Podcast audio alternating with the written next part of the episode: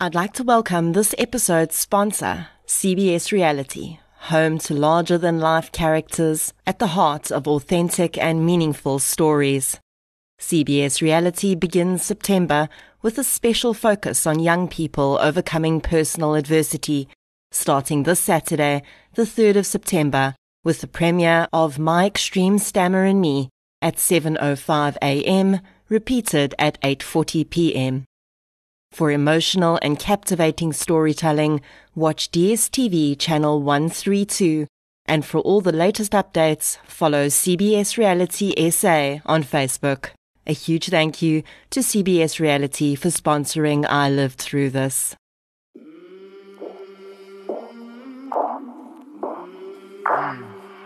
I came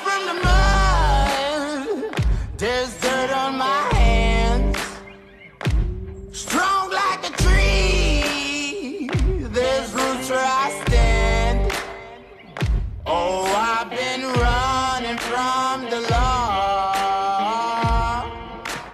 Hope they won't shoot me down soon.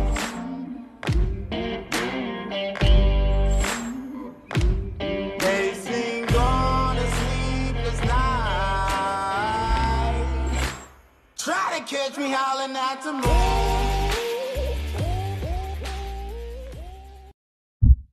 The last thing I remember was climbing on the plane. If we do not do it, she will not survive.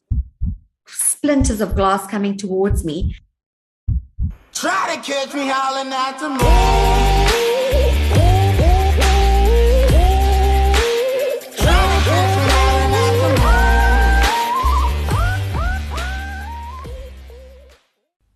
The stories told on I Lived Through This are told by those who experienced them in good faith. The views expressed by the survivors in this podcast do not necessarily reflect the views of me, the podcast, or any sponsor of the show. Some of the stories on this podcast may include triggers for some listeners, including descriptions of injuries, sexual violence, abuse, and other triggering topics. Please consider this when listening to this podcast.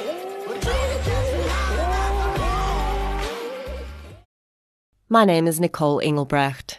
You may know me from my other podcasts, True Crime South Africa or the Devil's Devilsdorp Companion podcast. Throughout my podcast journey, in talking to survivors and the family members of victims, I discovered the life changing power of stories. Stories told from the heart, as a narrative of a human being's lived experience, are enormously impactful for both the storyteller and the listener. In my new podcast series, I Lived Through This, I bring you the stories of ordinary people who faced seemingly insurmountable odds and survived to tell you the tale in their own words. From getting trapped in a destructive cult, surviving an abusive relationship, living through a natural disaster, life changing disease, and even the fight for survival with a wild animal. Join me for these powerful tales of facing the unimaginable and fighting to be able to say, I lived through this. This is a Killer Audio Creations production.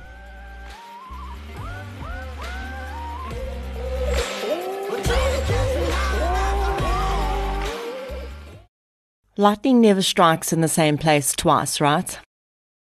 The stories you've heard so far on I Lived Through This have been shocking and oftentimes tragic and painful.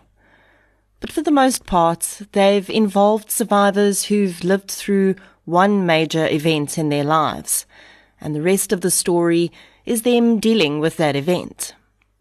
Today's survivor, though, is a little different. Tracey Bolton survived not one, but two events that very easily could have ended her life. And they happened within a year of one another. This is Tracey's story. My name's Tracey Bolton, and I'm now 47 years old. Just a little bit of background about me. Um, I'm a South African, born and bred girl. I was schooled in Port Elizabeth and Durban, and uh, wasn't really much for school in terms of academics. I just loved going there to be with uh, my classmates, my friends, and I loved doing sports. So I did what I needed to do to get through school, but my passion really came afterwards when I always knew I wanted to be in a career where I was dealing with people because people have always fascinated me and I've always wanted to travel the world. So I did a three year diploma at um, PE Technikon, which is now, I think, um, NMMU, Nelson Mandela University, in travel and tourism. And straight after that, I moved from Port Elizabeth to Johannesburg because I knew if I wanted to get into sales and, um, you know, be more people orientated, being in Port Elizabeth in a small town wasn't going to be where it was going to happen. Anyway, I started as a travel consultant. That wasn't really for me um, because it was a desk job. And um, soon afterwards, I went for an interview as PA to um, a guy called Rolf at SAA Indojet Travel in Bryanston. And during the interview, he said to me, have you ever thought about being in sales? Because I see you as a salesperson. And I said, It's my dream to be in sales. So he says, I don't have a position, but I'm going to create a position for you because that is where I see you. You can name the position whatever you want it to be sales, PR, marketing. Um, but that's where I see you. I don't see you as my PA. And that's how I actually got into sales, like really green fingers, didn't know what to do, but he did this for me. And it was really great that he had all this faith in me. And then um, being still young, I moved back to PE, Port Elizabeth or Gqeberha and I joined Imperial Car Rental as a sales executive. And I moved pretty much up the ranks very quickly with them. But the weird thing was, I didn't have anything to see how my figures were or whatever. I was just going in blind. I had, I didn't, you know, in those days you had little telly boxes with names written on pieces of paper. So I'd just go visiting people. And then the one day a group message was sent on the computer saying, congratulations, Tracey, for being the highest person bringing in results, you know. And I was like, what? I actually thought I was doing them a disservice being there because I didn't know what I was doing. So clearly I was doing something right. And it, I think it was just my way of connecting with people because I've always had a fascination with people and I've always had a belief in being in a career that you're passionate about. So I moved from Port Elizabeth to Johannesburg, where I became key account manager with Imperial Car Rental. And while I was there, I was um, sales executive of the year. Um, and then from there, I moved with them to Cape Town, um, also as a key account manager. And that year, I was also sales executive of the year. So two years in a row, um, which is a testament, um, I would say, to my passion for people and for just loving what I do. I really resonated with this early part of Tracey's story. During my years in corporates, I too had someone like her boss Ralph, who saw possibility in me and put me into a position I had zero experience in. And I actually did really well. A lot of the skills I learned in that job are ones I use to do what I do today. I had a lot of these hand up moments in my career and I've gone on to do my best to help others and give them a hand up too where I can. And as you'll hear, the opportunities that Tracey was given would also later inspire her to be a better leader and help others grow. And there'll be more of these beautiful little synchronicities in Tracey's career going forward. I then decided I wanted to get out of car rental and into the hotel game. And somebody came up to me out the blue who I don't even know to this day. And they said, There's this hotel, and it's a five star hotel, and they are looking for a sales manager. And I think you'd be the perfect fit. So I applied and I went, and it was with Sun International. And I went in as key account manager, and it was the job of my dreams. And I excelled very well with them again. Um, calling on people, selling groups, conferences to Sun City, the Table Bay, Wild Coast, all those fantastic properties that Sun International has. As luck would have it, I was then um, awarded Key Account Manager of the Year. With that, um, I wanted to grow because I've always wanted to grow in my career. I've always known where I wanted to be in my career. So I knew if I was going to grow, I had to be in Johannesburg. And a position became available and um, they offered it to me. And it was quite a senior position in that I looked after um, the finance portfolio, which is responsible for 90% of the um, conferences that go into um, Sun City and all their big properties that they look after. And I was there for a year. And after being there for a year, luck would have it, I was again key account manager of the year. But being there for two years, that was in 2010, I decided I had done enough in terms of proving myself as a salesperson. I wanted to get into a role where I could lead and manage and inspire a sales team. And all the knowledge that I had learned since being in sales in 1999 to now 2010, I could pass on to people and help them to develop themselves and find the passion in being in sales, you know, and, and seeing the success that I had had in my career being passed on to younger people. But unfortunately, um, there weren't any positions at Sun International. And this little company um, called Extraordinary, they offered me the position. They took a chance in me and they made me head of sales and marketing. And I had absolutely no experience in managing, leading a, a, sales team. And I had a national sales team underneath me. But being the person that I am and the positive energy that I have, I just took it all in my stride and I was there for two years. And at the end of my second year, I was awarded Executive of the Year. And that was um, basically um, a head of department of the year. So I thought, okay, clearly I'm doing something right, you know, with no formal training or educational, just, you know, doing these kind of things by just being myself and and and being who I am. And then I was approached by the Radisson Hotel Group, um, specifically the Radisson Blu Gautrain Hotel. And it's an international brand, and I've always dreamed of being with an international brand. It was a no brainer for me. And I went over to them as Director of Sales and Marketing in 2012. And I had a sales and marketing team underneath me, and we just made such a success of that hotel. We grew the corporate business and it was really, really a fantastic job for me. I, I, was passionate about the people. I was passionate about the team. I was passionate about the hotel.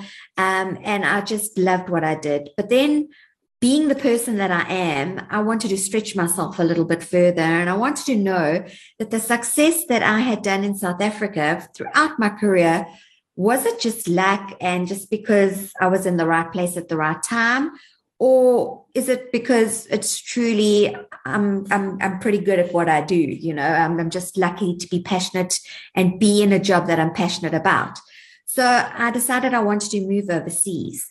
And my husband and I agreed that whoever, you know, managed to get a job first, because we were going to move as a team, not one and the other follow, as luck would have it, a recruiter found me on LinkedIn, Daniel Walracht.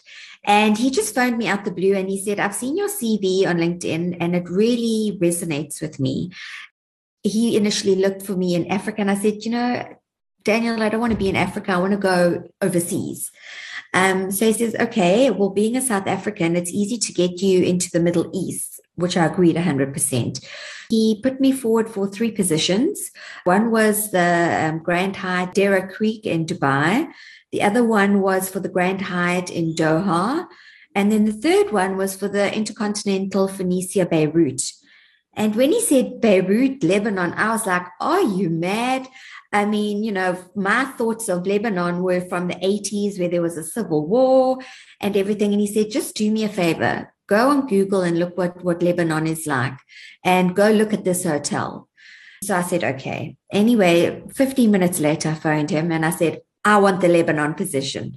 So he said to me, okay, but we need to first get you, you know, an interview. So I flew to Doha and I flew to Lebanon. Decided not to go towards the Dubai one because I said I'm getting too confused with all of these jobs that he's wanting me to, you know, go for interviews for. So let's just narrow them down. So I only chose those two. I loved both of them, but I really, when I flew into Lebanon, the people, the culture, the city of Beirut itself, you know, it's an eclectic mix of old and new. It's a mix of cultures, you know, and I just fell in love with it. So my first interview was in Lebanon. And when I spoke to the general manager and to the HR director, I was like, I spoke as if the job was mine. I left there and I still sent her a message saying, I look forward to seeing you, um, you know, when I come to work for you.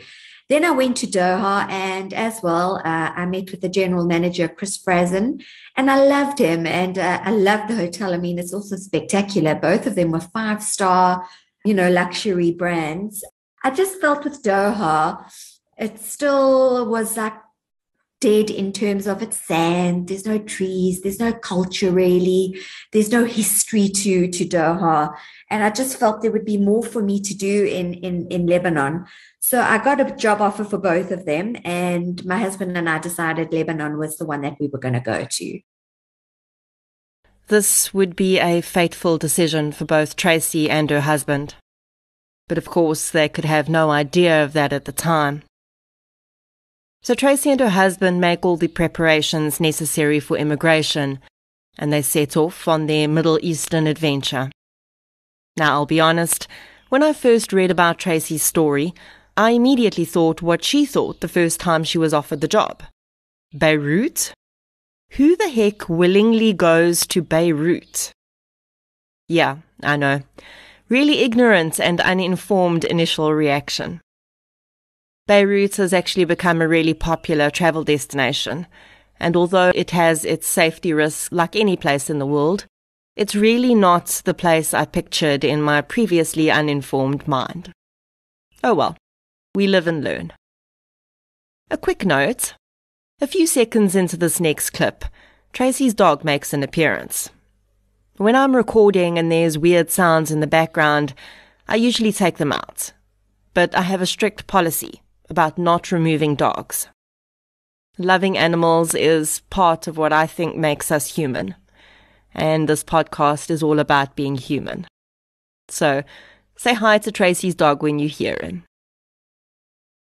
So in uh, June of 2018, I packed my bags and off I went. And I had a team of 24 people, all young, eager, I was in my element. I had a marketing team of nine people, and then the balance of my team were based of proactive and reactive salespeople. So the proactive people sales were on the road, and the reactive people were the ones doing the quotes and everything for the conferences and events.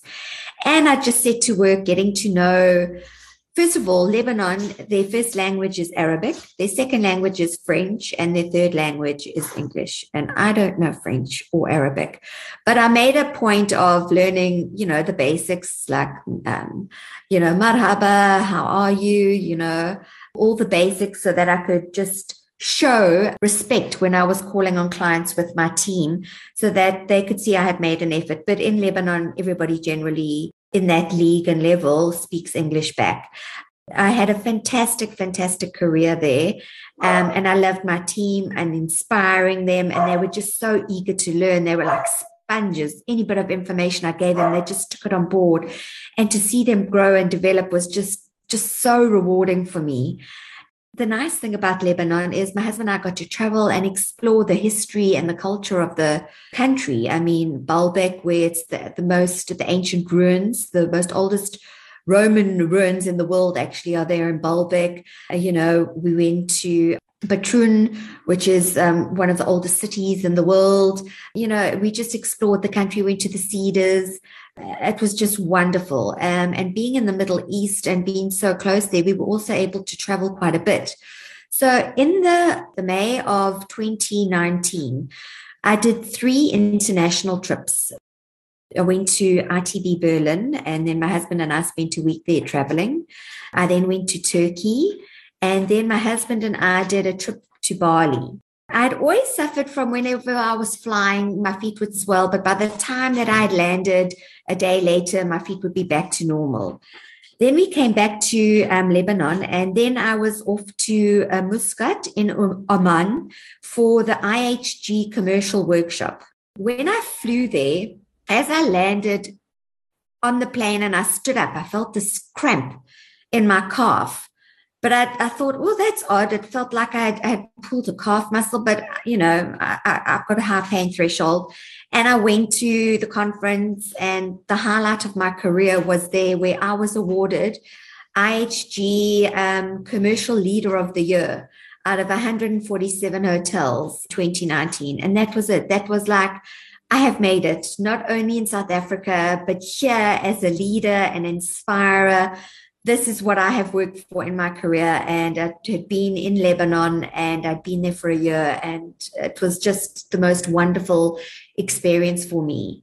And now, what I'm about to tell you is the last that I remember. The last thing I remember was climbing on the plane to go back home to Lebanon. So, as the rest of the story goes, it is all hearsay um, from what people have told me, my husband, my work colleagues, and everything. So, a few things you'll want to remember here. Firstly, Tracey's been flying a lot in a short space of time. Secondly, her feet often swell when she flies, but that's something she's just gotten used to. And thirdly, that strange cramp in her calf when she stood up after that flight. And yes, you heard her correctly. She does not remember the two weeks after that cramp and you're about to find out why. Two weeks went by where I went back to work, and um, my team had a celebratory a party for me, you know, for my award. And that award, I must tell you, wasn't my award alone. I wouldn't have gotten that award if it wasn't for my phenomenal team. So it was a, a, a party for all of us. Another party was done um, or a ceremony from the heads of department, you know, for me for getting this award. So it was really a really great two weeks. And then I woke up one day and I felt very sick in my stomach. And um, being in a five star hotel in Lebanon, they have a doctor and a nurse on site permanently. So I sent a message, um, a WhatsApp to my general manager saying, I'm not feeling well today. I'm not going to come in. And then, as protocol, you always let the nurse know so she can put it on her records. And I sent it to Edwina and she said, please just come in. So I went in um, with Uber because I used to Uber everywhere.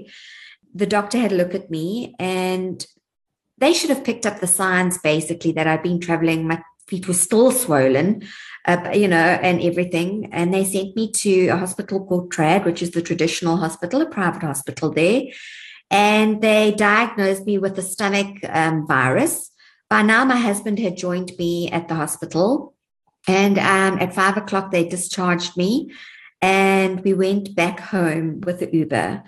As I climbed out the car, uh, I went and sat at the table outside our complex and Grant was talking to the complex manager, and the next minute he looked at me and my head was on the table. And when he lifted it up, I was blue in my lips and I was frothing.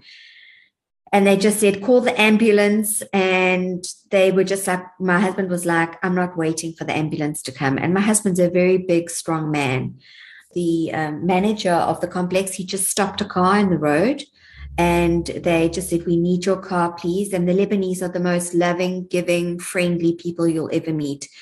And between the two of them, they got me in the car. My husband sat in the back and he started giving me CPR. And he phoned Edwina, and Edwina said, You take her to AUBMC. Now, AUBMC is the American University Beirut um, Medical Center. So it is first class, one of the best hospitals in the Middle East. And being American funded, um, it's a training hospital. So they have all, all the facilities and all the specialists that you can imagine there. On arrival um, at the hospital, I went into cardiac arrest. What they had discovered was that I had had a massive pulmonary embolism. And this pulmonary embolism had been caused by a DVT, which is a deep vein thrombosis, which was that calf muscle that um, that sprain that I felt climbing off the plane, that was actually the DVT. In hindsight, if I had known, I would have gone and seen to it, but I had no clue. Deep vein thrombosis, or DVT, occurs when a blood clot, or a thrombus, forms in one or more of the deep veins in the body, usually in the legs. Deep vein thrombosis can cause leg pain or swelling. Sometimes there are no noticeable symptoms. But in Tracey's case, that cough spasm had been the sign. But as many people wouldn't, she didn't know that. So when that clot formed in Tracey's leg that day on the plane, and she carried on with the next two weeks of her life, it started a journey. And as she travelled, the clot travelled. following the pathways of her veins, up her leg, through her abdomen, and eventually ending up in an artery in her lung. When a clot lodges in your lung, it's referred to as a pulmonary embolism. As Tracey says, the doctor she saw that day should have spotted the signs. Okay, he didn't know about the leg cramp, but he knew she'd been flying, and her feet were very swollen. But DVT is the third most common vascular disease. It kills 300,000 people a year in the United States alone. But I can speak from personal experience in saying that for whatever reason, clotting issues is not something most doctors will talk to you about. Until last year, I had no clue that there was something which is essentially a triad of death for women over 35. The three things that make up this triad are being over 35, being a smoker, and being on an estrogen contraceptive pill. Those three factors have been proven to significantly increase the chances of blood clots in women. But very few doctors will tell you that at least in my experience. Now, this triad doesn't necessarily apply to Tracey. She would later find out that she did have a genetic marker for blood clots, which can be quite easily tested for. Except, no one ever told her to do it. It would be discovered that the genes Tracey had inherited, which became markers for DVT, came from her grandfather, who'd had a stroke. So that is certainly one genetic clue you want to look for. If you've had a family member who's had a stroke, get yourself checked for the DVT marker. Tracey's sister also got tested and she hadn't inherited the marker. The blood clot in Tracey's lung had essentially formed a roadblock for blood flow. Her heart would desperately try to pump faster and faster to get blood everywhere it needed to go but eventually it would give out. So, what had happened was I had a pulmonary embolism, which um, caused a cardiac arrest. They did CPR on me initially for six minutes, and then I went back into cardiac arrest. And then they did CPR on me for 46 minutes. Um, now that's unheard of that they do CPR, um, but I kept coming and then going, coming and going by now they had done scans on me um, and they had put an ECMO, which is a machine that they put into your jugular here in your neck.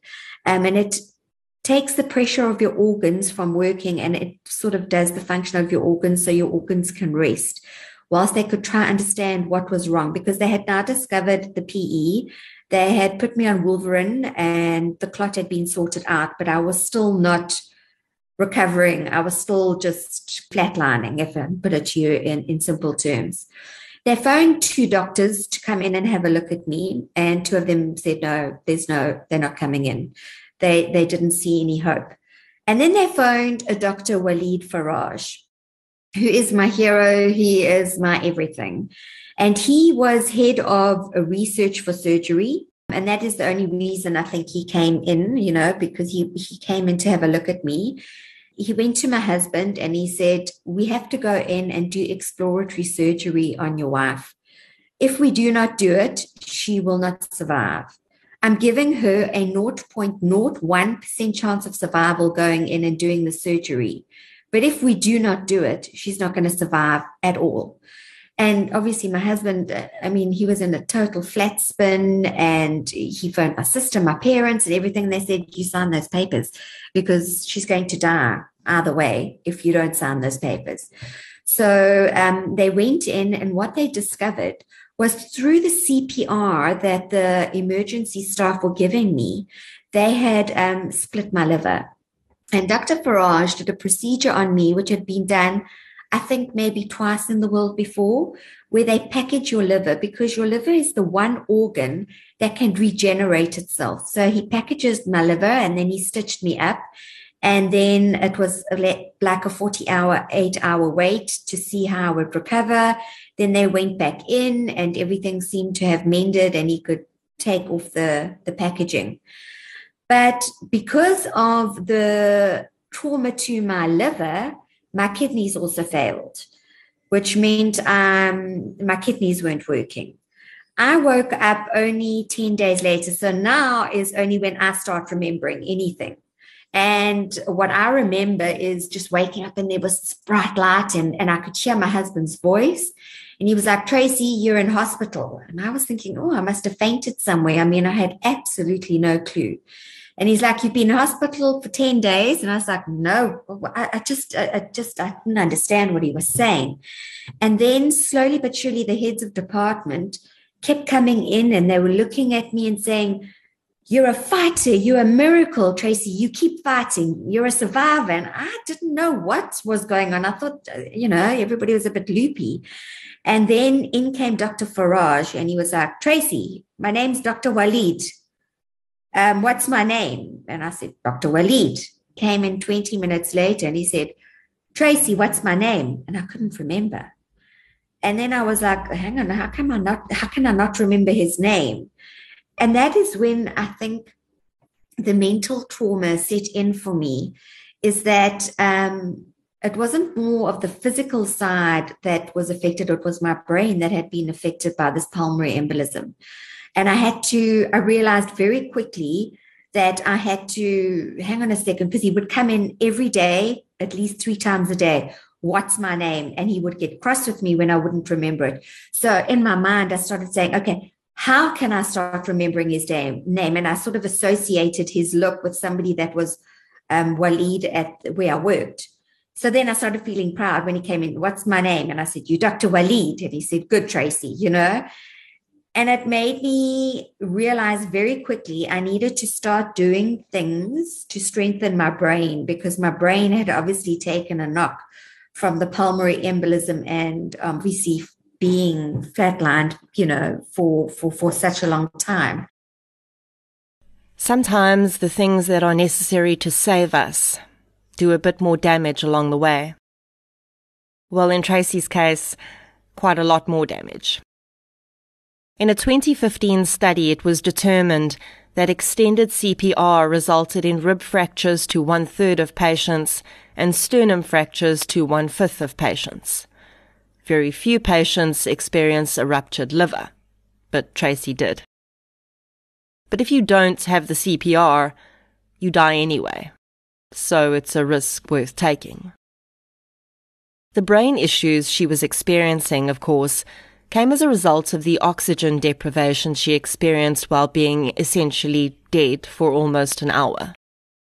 There's another weird thing that happens when our bodies are starved of oxygen rich blood and then suddenly it re enters our system. It's called reperfusion. And because life just cannot be simple, reperfusion is actually a paradoxical, accelerated death of cells, which occurs as a result of reintroducing blood to the organs. So your cells die without oxygen rich blood, but when they get it back, sometimes they die a bit faster. Makes complete sense. Anyway, this is where Tracey found herself. And I can fully understand why the cognitive difficulties she was having was so terrifying for her. I would have had the same feeling.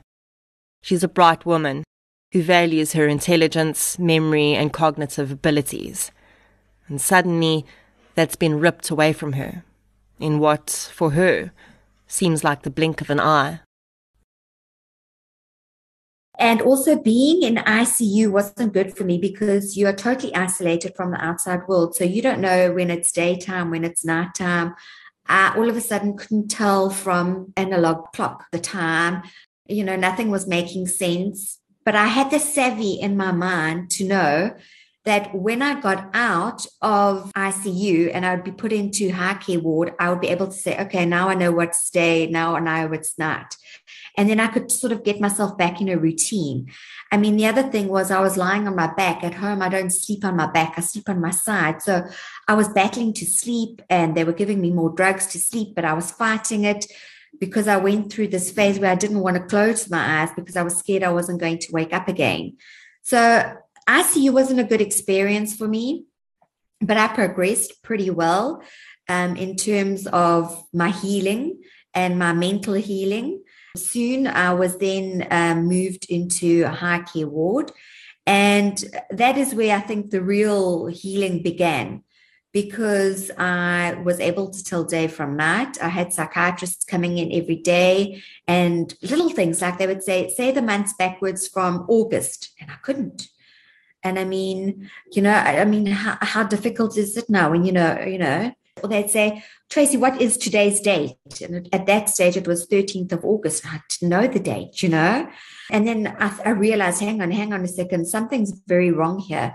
So my husband downloaded brain games on um, my phone, which was the best thing he could have ever done. And I started doing brain games to strengthen my brain. And the other thing that he did was he put music in my ears that I remembered music. And I just, it was the first time I cried. He put music and I started listening to the music and I just cried and I cried and I cried. And he was like, Is everything okay? And I just looked at him and I said, Everything is going to be just fine. And I think I needed that release of that, you know, everything that had bottled up also finally understanding everything that had happened to me. I mean, I hadn't even known that they had cut open my stomach, literally from the top to the bottom, from the, the right to the left. And I had this acceptance okay, this is where I am. How am I going to get strong? How am I going to get better? Because it was not going to be a subject of this is going to be me for my life. This I, I, had no doubt in my mind I was going to go back to work. In fact, I had asked the director of security to please bring um, my calculator so that I could start working out the budgets because I realized it was budget season. Oh, Tracey. Okay. I'll admit if I was in hospital for a pulmonary embolism, ruptured my liver, and had to retrain my brain to think, I too would probably ask for a laptop. So, yes, I get it. Anyway, I was in hospital for a total of a month.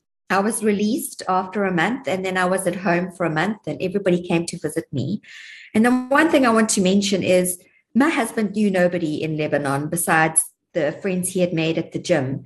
And my company, the heads of department, the owners of the hotel, everybody just took Grant under their, their arm and they looked after him. They took it in turns to stay with him at the hospital. He was there 24 7. I mean, at some stage, they said, please just go home. We'll stay here with Tracey. And I mean, just it was a testament to what a family orientated nation they really are. And they really looked after my husband.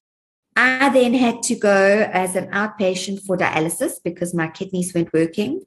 But I, again, I knew my, my kidneys would come right because it wasn't like I had kidney problems. It was just a reality of what had happened to me. It was a DVT, a piece of the deep vein thrombosis had broken off, gone into my, my, my lungs, caused a pulmonary embolism, caused the cardiac arrest, caused the liver failure from them doing CPR, which caused, you know, things. So I knew my lungs would come, I mean, my kidneys would, would sort themselves out.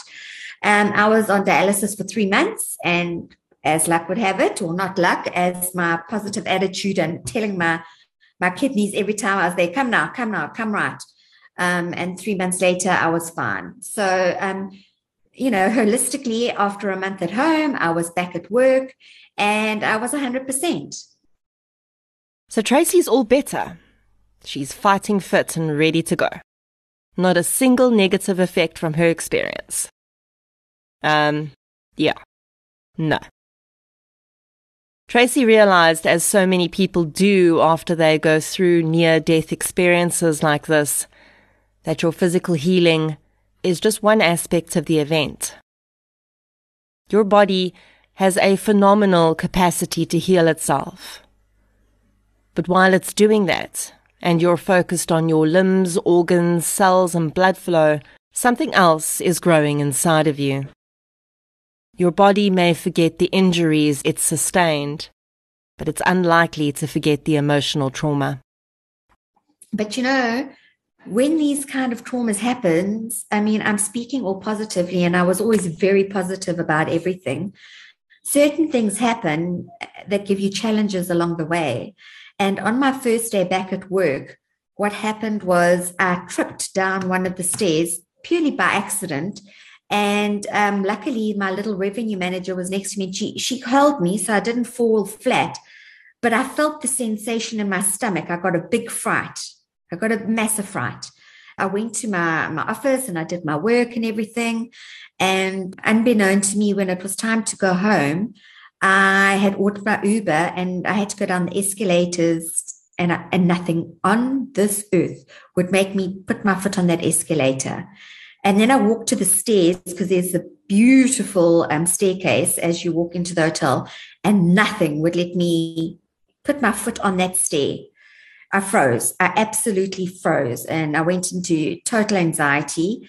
At the stay at that time, I didn't realize I was suffering from an anxiety attack, and all the staff in the hotel knew about me being an expat, being the director of sales and marketing. And the poor bellboy at the bottom could see I was in distress standing up there. And he came up the escalators and he held my arm and we went down together. And then when the, the Uber arrived, there was like a, just a little step off the pavement and nothing.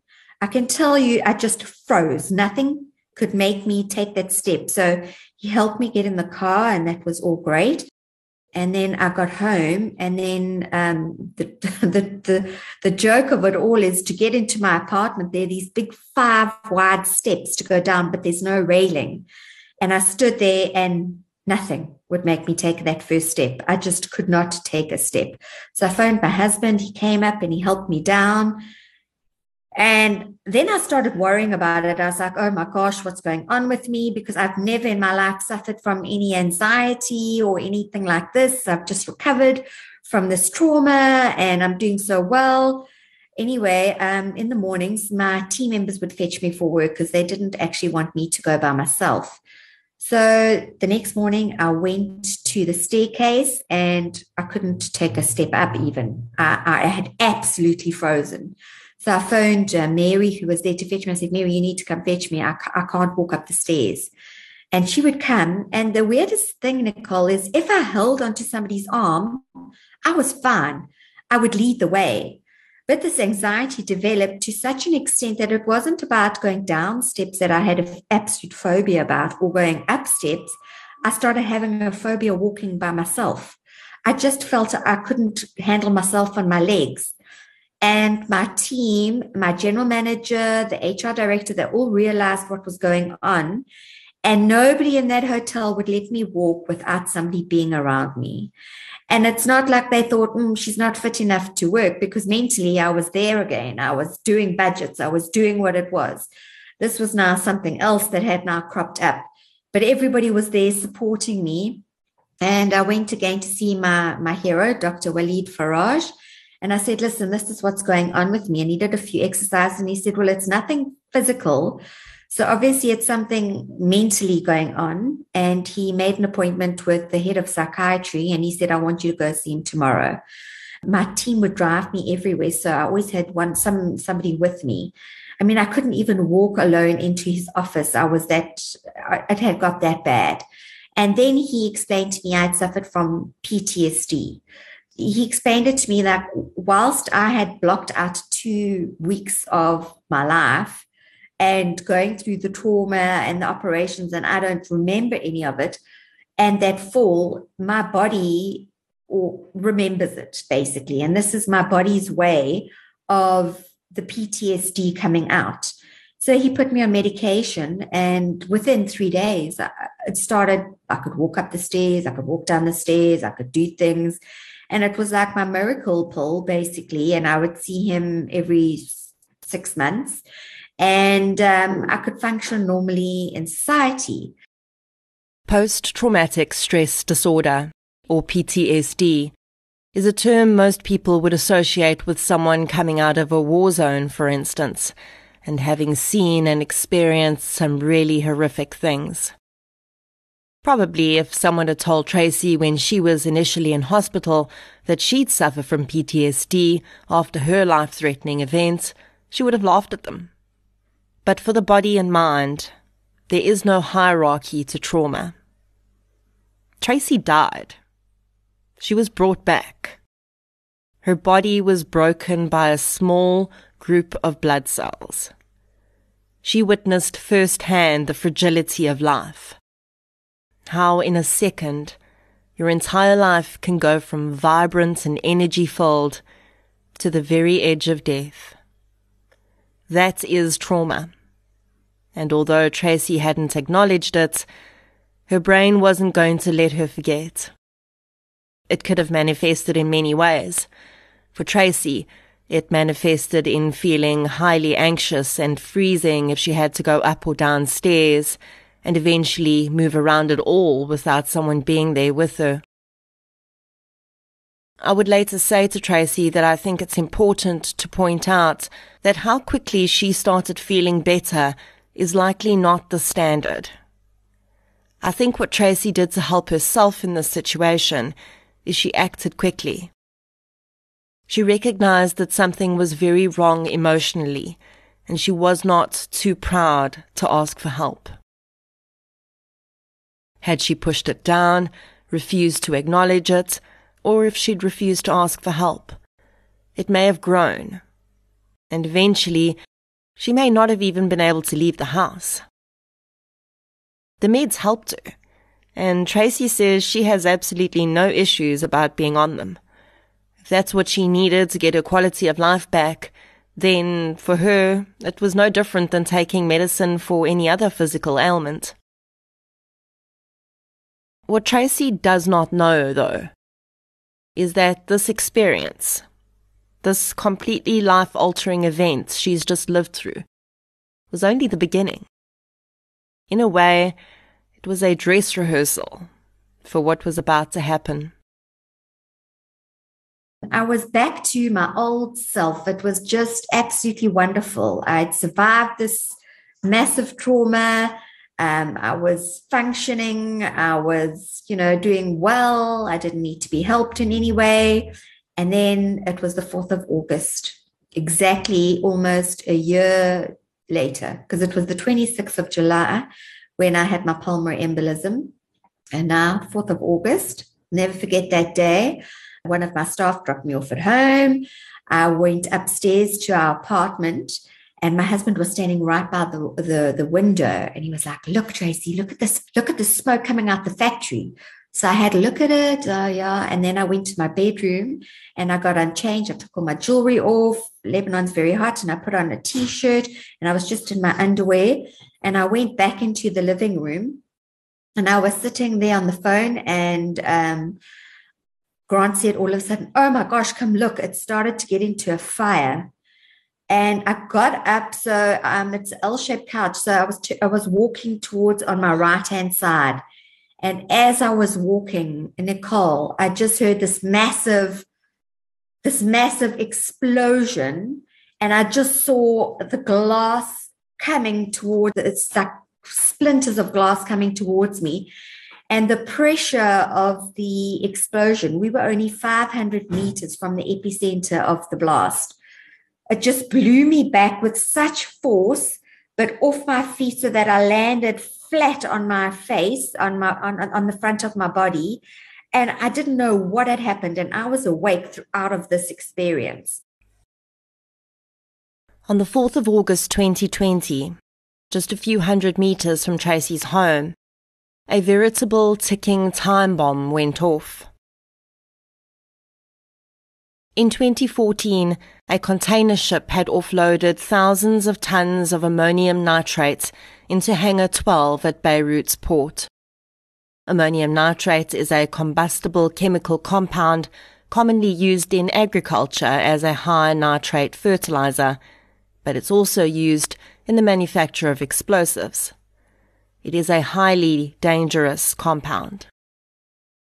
Through what would later be revealed as severe mismanagement and corruption at the port, the terrifying cargo had remained in Hangar 12, unchecked, for seven years, until on the 4th of August, it exploded. The blast that had just sent Tracey flying across her apartment killed 218 people and damaged large parts of the city. The story behind how and why the ammonium nitrate came to be there is an interesting one and definitely worth delving into. There's a New York Times article about it and several others you can find online. I'm not going to get into that here because this is Tracey's story. And she and her husband Grant were two of the 31,000 people severely injured in the blast that day. And I was just lying there until everything settled. It's so funny because I didn't know what had happened. And I was like, oh my gosh, there could be a suction, and, and that's how I'm going to die. I'm going to die being sucked out of five floors of, you know, down five floors of this building. So I was holding on to curtains. But the joke of it is the curtain rails had been blown off from the, the mirror and were over me and entangled in me. And I was at the back of the room at this stage. The minute everything was calm and there was no sound, I felt my fingers, I felt my toes. And I, I, was like, okay, I've got feeling. I, am not paralyzed because it was such force that I'd fallen. I thought, oh no, no, this is this is bad. And something had hit my eye on the fall, and I was hoping that it was like when a boxer gets punched in his eye and his eyes just closed. But I, I, I said, Grant, Grant, and my husband, who had been standing right by the window, because he was right by the window, he had been knocked out immediately, and he didn't get the injuries as badly as me because he was right by the glass. So he just got some glass injuries that he had fractured his foot. He had a massive um, on his right arm slice all the way up to his up his arm. He had a cut above his neck, on his forehead, and above his eye. And he got up and he was swearing. He was like, "What's happened? You know what's happened?" And I'm, I'm saying it like this, but he was like, "What the fuck's happened?" And and I said, "Grant, I need your help. I need your help." And he came over to me and um, I said, Grant, I've, I've lost my eye. And he, he tried to turn me, he tried to get all the stuff, all the, the, the window frames, the door frames. I was entangled in all of that. And he was trying to get it off me and he couldn't get it off me. So he said, Tracey, I need to go get help.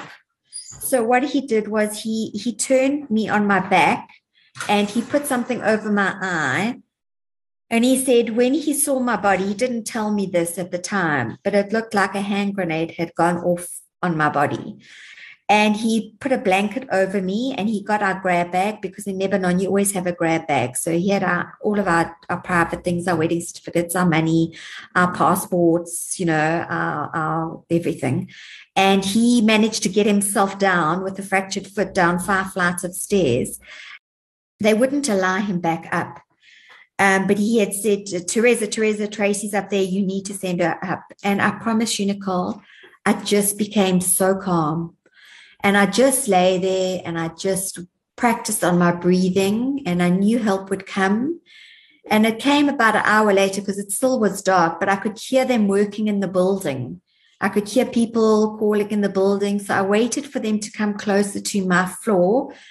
And then I went, help, help. But I realized that my lungs again had been affected, obviously, with everything. And then finally it was dark and they came in and I went, La Arabic, La Barif, meaning I don't know, no Arabic, um, English. So they said, okay. And it wasn't even proper paramedics. It was, as again, just Lebanese citizens doing their duty, helping where they can anybody that had been injured. One of the reasons that ordinary citizens were having to do the rescue work is because of the massive scale of devastation the blast had caused. There were just too many rescue sites and not enough personnel to cover them. Also, when the ammonium nitrate exploded, the gas that was released into the air was extremely toxic, making it hard for anyone to breathe without masks. This, of course, could also have been one of the reasons that Tracey was finding it difficult to call out. Well, that and half her apartment lying on top of her. I think the fact that this happened at night must have made it even more terrifying. Can you imagine this horrific thing having happened to you? Your husband goes off for help, but he doesn't come back. You have no idea if he's okay or not, and you cannot move.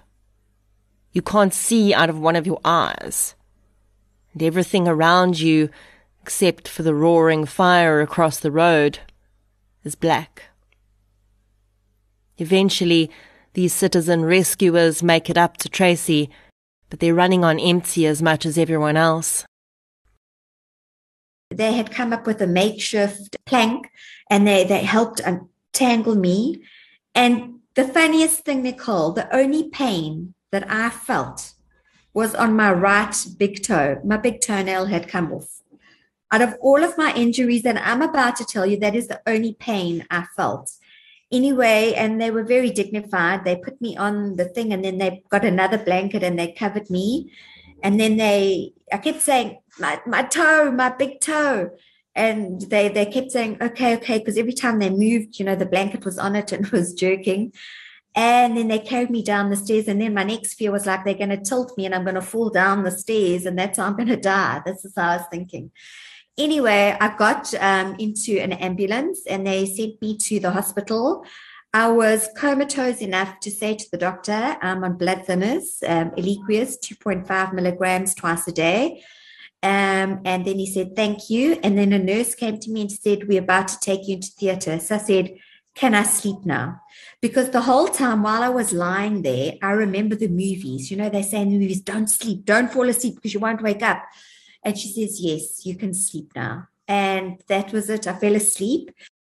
If you laughed at Tracey and her big toe, you are not a horrible person. I laughed too. And so did she. But again, that's a testament to the human mind. Remember Peter and his tussle with his reptilian friend?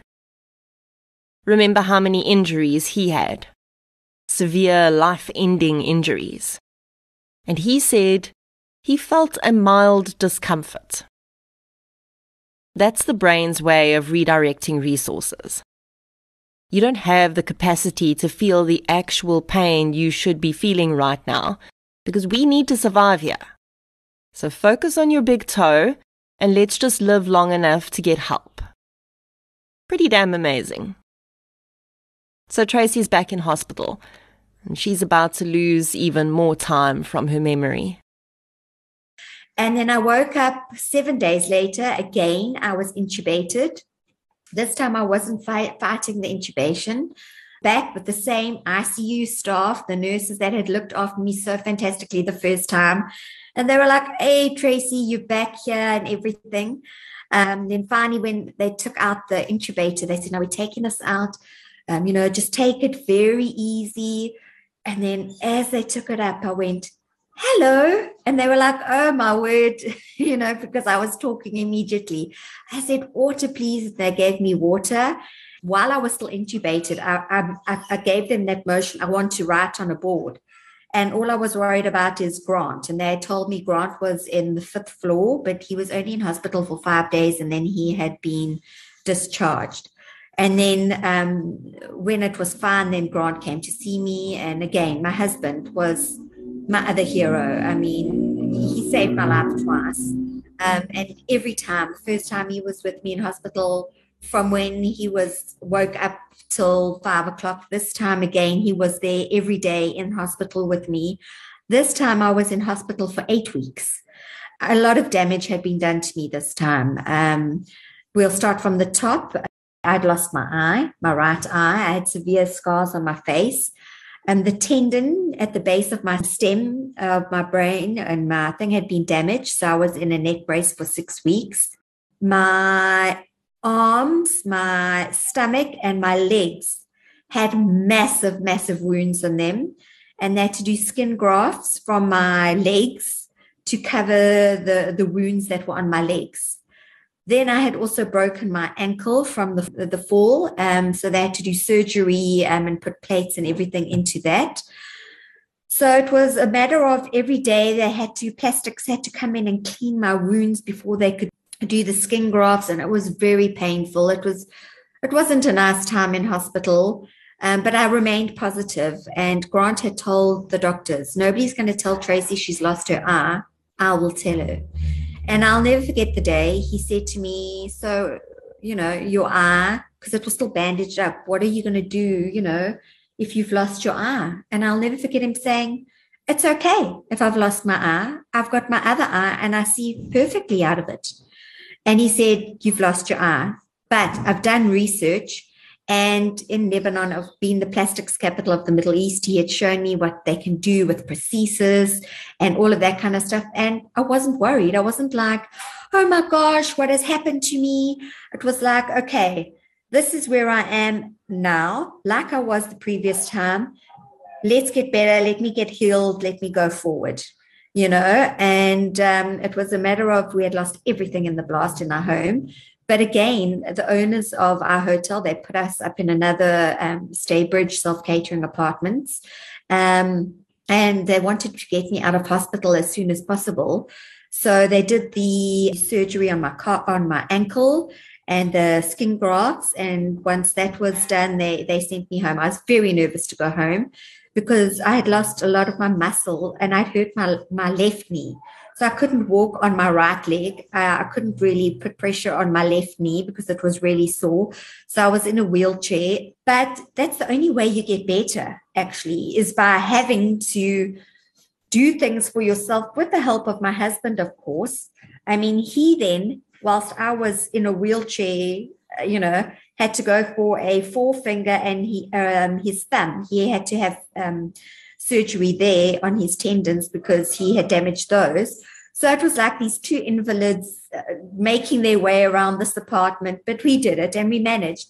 And I got such satisfaction out of every day seeing a little bit of improvement from being able to not being able to get out of bed and into the wheelchair by myself um, to making my way into the wheelchair by myself from my husband having to pick me up to put me into the to- onto the toilet from myself wheeling myself into the bathroom getting myself to stand up putting myself in the toilet being able to stand up putting myself back and we uh, you know wheeling myself.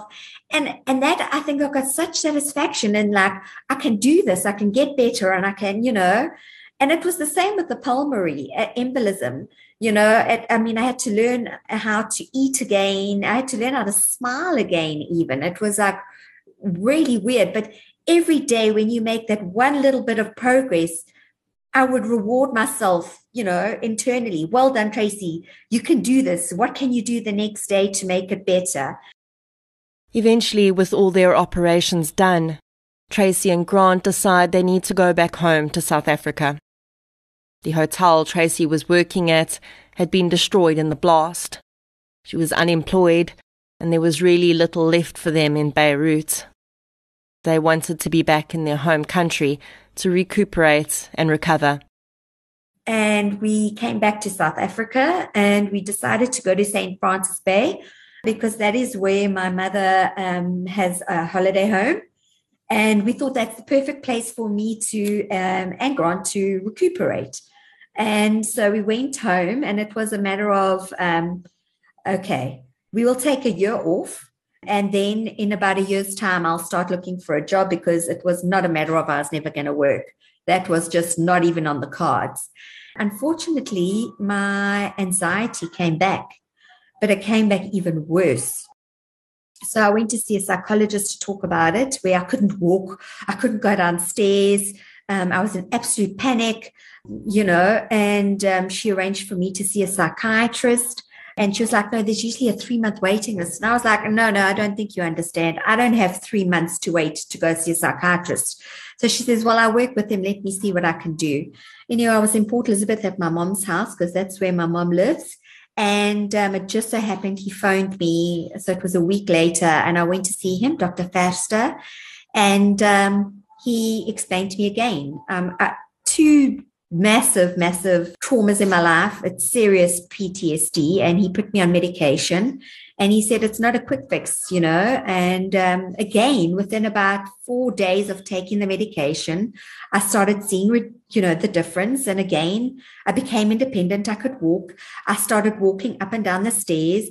Um, you know, first holding a railing, then not holding holding a railing, and every day forcing myself to do to stretch myself a little bit further to you know, improve myself and, and rewarding myself internally by saying, you see, you can do it, you can do it. I've got a few sayings, and my one saying is, I survived because the fire in me burnt brighter than the fire around me. And I've also got another saying, you never know how strong you are until being strong is your only choice. The fire in Tracey burned brighter than thousands of tons of exploded ammonium nitrate and being strong was her only choice. So that's what she was. Many of the survivors on this podcast ask themselves, why me? Why am I the one that survived this? Tracey has her own take on that question. Do I believe it? I'm the only one that survived? If it happened to somebody else, I believe it would ha- anybody in my situation would push through, would push through, you know. And then it was March, not even a year, March. I'd been home February. Three months I'd been home and I was approached by somebody on LinkedIn. They're opening up this project in, um, you know, uh, Mozambique. It's home-based position, and they're looking for a director of sales and marketing to be based in South Africa and you would set up your own team and everything. Is this something you'd be interested in? And everybody was like, Tracey, are you sure? And I was like, yes, I'm sure. You know, this is perfect. I'm working from home. I can still go walking in the mornings, doing my exercise. I'm still in a in a in a wonderful setting, you know, um, to recover. And I went for a hundred rounds of interviews and I got the job and I was like in my element. And, you know, I just hit to hit it and I just took it all in my stride. And I employed my team in Cape Town and Johannesburg, and I'd go visit them once a month. Um, and then I was also seeing a lady called Dr. Judey Pretorius. Um, and Dr. Judey Pretorius owns a company called Biomedical Emporium. And she's a bio scientist, if I can do it. And she creates products to heal burn victims and um, people with bad scars. And I had made contact with her in Lebanon already. My sister had found her. And I started going to her when I came back. And I go to Cape Town once a month.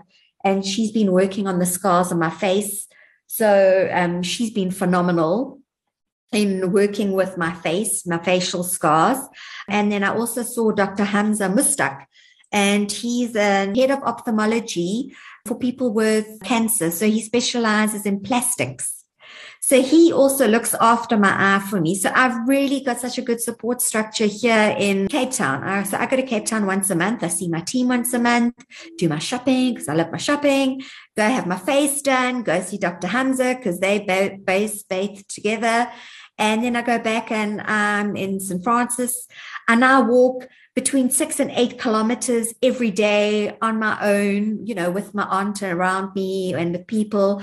I started swimming because um, I love swimming and I swim an hour every alternative day. And so I'm back to being that Tracey that can function in society. Um, I'm proud of who I am. Um, and plus, I then got offered um, to go to Greece to Corfu for 45 days for interim project as director of sales and marketing and at Angsana Corfu in Greece, which is part of the Banyan Tree brand because they were waiting for their director of sales and marketing to start and she could only start in two months. So I took myself on a plane and I flew to Corfu in Greece and I had to hire a sales and marketing team. I had to get everything in order. I had to host site inspections.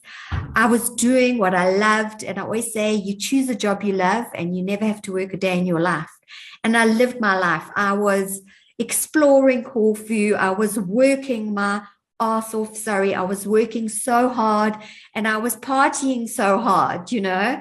And I was, and I had to go home after 45 days. I missed, I missed my husband. It was time to come home. I had done my handover And I came back and I've carried on working here with Banyan Tree in South Africa. And um, yes, so I mean, that's my story in a nutshell. And um, my biggest other trauma, I must tell you, besides my big toe, the other trauma, I mean, I, if you see my facial scars, you don't really notice them, but at the time it was it was quite bad. I can send you pictures. Was I had long, long hair and I loved my hair. And when I went in after the blast, I mean, they just hacked my hair off because obviously I had a, a, a, a, sore at the back of my head. And I mean, they were just, they were in crisis mode in the hospitals. Two hospitals had been destroyed in the blast as well. So they were just getting hundreds and thousands of people coming in. So they just had to do what they had to do. And I didn't know my hair had been cut off until they took off the neck brace. And um, my husband just went, Your hair's gone. And I was devastated. And if you think about all the things that had been wrong with my body, that was what was traumatic for me. You know, you know, there, there were worse things that had happened. I lost my arm, my, my legs are disfigured in a certain kind of way, but they these are all my scars that I carry, and I carry them with pride, and I don't hide my scars. Like I walk around with my scars on my arms, you know, and I'm not scared to cover them up. You know, um, they've got a story to tell. And for me, if I can inspire anybody with my story, what I've been through has been worth it because a lot of people are shocked and like they call me a survivor, you're a warrior, you know, they can't believe what I've been through. But I've come out the other end a, a, better person, a stronger person, a more empathetic person, and and I feel in my life I would love to inspire people. You know, I've realized that's my calling is to inspire people, not only in my work, which is what I currently do do, but in telling my story because a lot of people are suffering with what's happened with COVID, you know, um, losing their jobs, losing people to COVID. Lots of people go through depression, all these kind of things. And if my story can inspire anybody, it's been worth it. My journey has been worth it. There's two things that I wanted to touch on from what Tracey said here. The first is her slight embarrassment at having been so traumatized by the loss of her hair. And really, I'm not entirely surprised by that. For women, whether it's a societal thing or not, for some reason, our femininity feels intrinsically linked to our hair, no matter whether we wear it short or long. So that actually makes sense.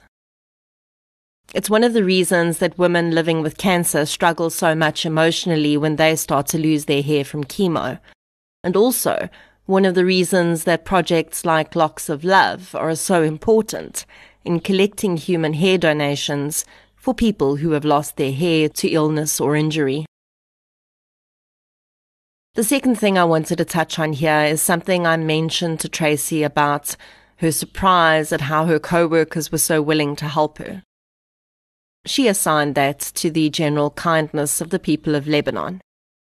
But I personally think there's more to it.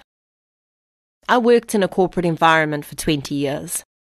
And let me tell you that sadly you will not find very many leaders that openly say that one of the most important parts of their job is inspiring others to grow.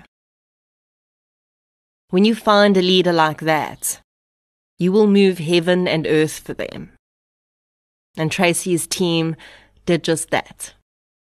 Yes, because perhaps they are a naturally kind people.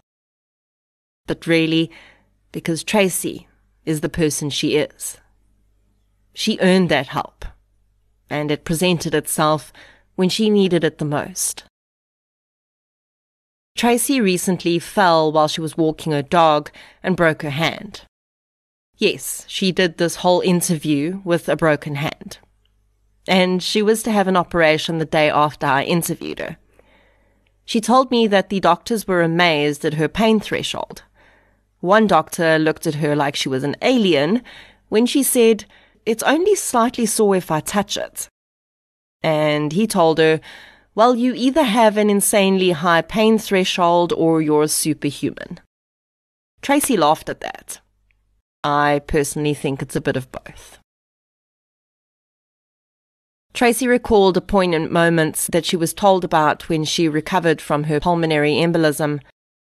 when her life was hanging by such a fine thread.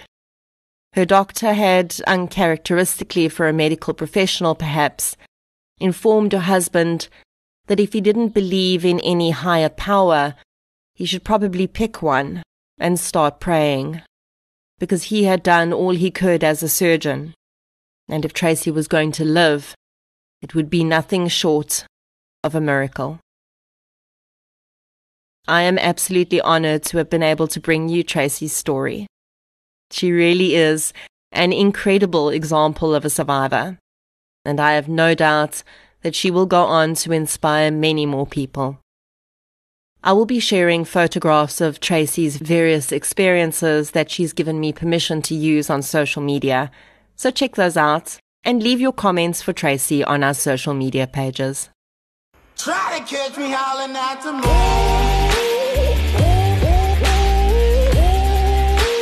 Try to catch me howling at the moon.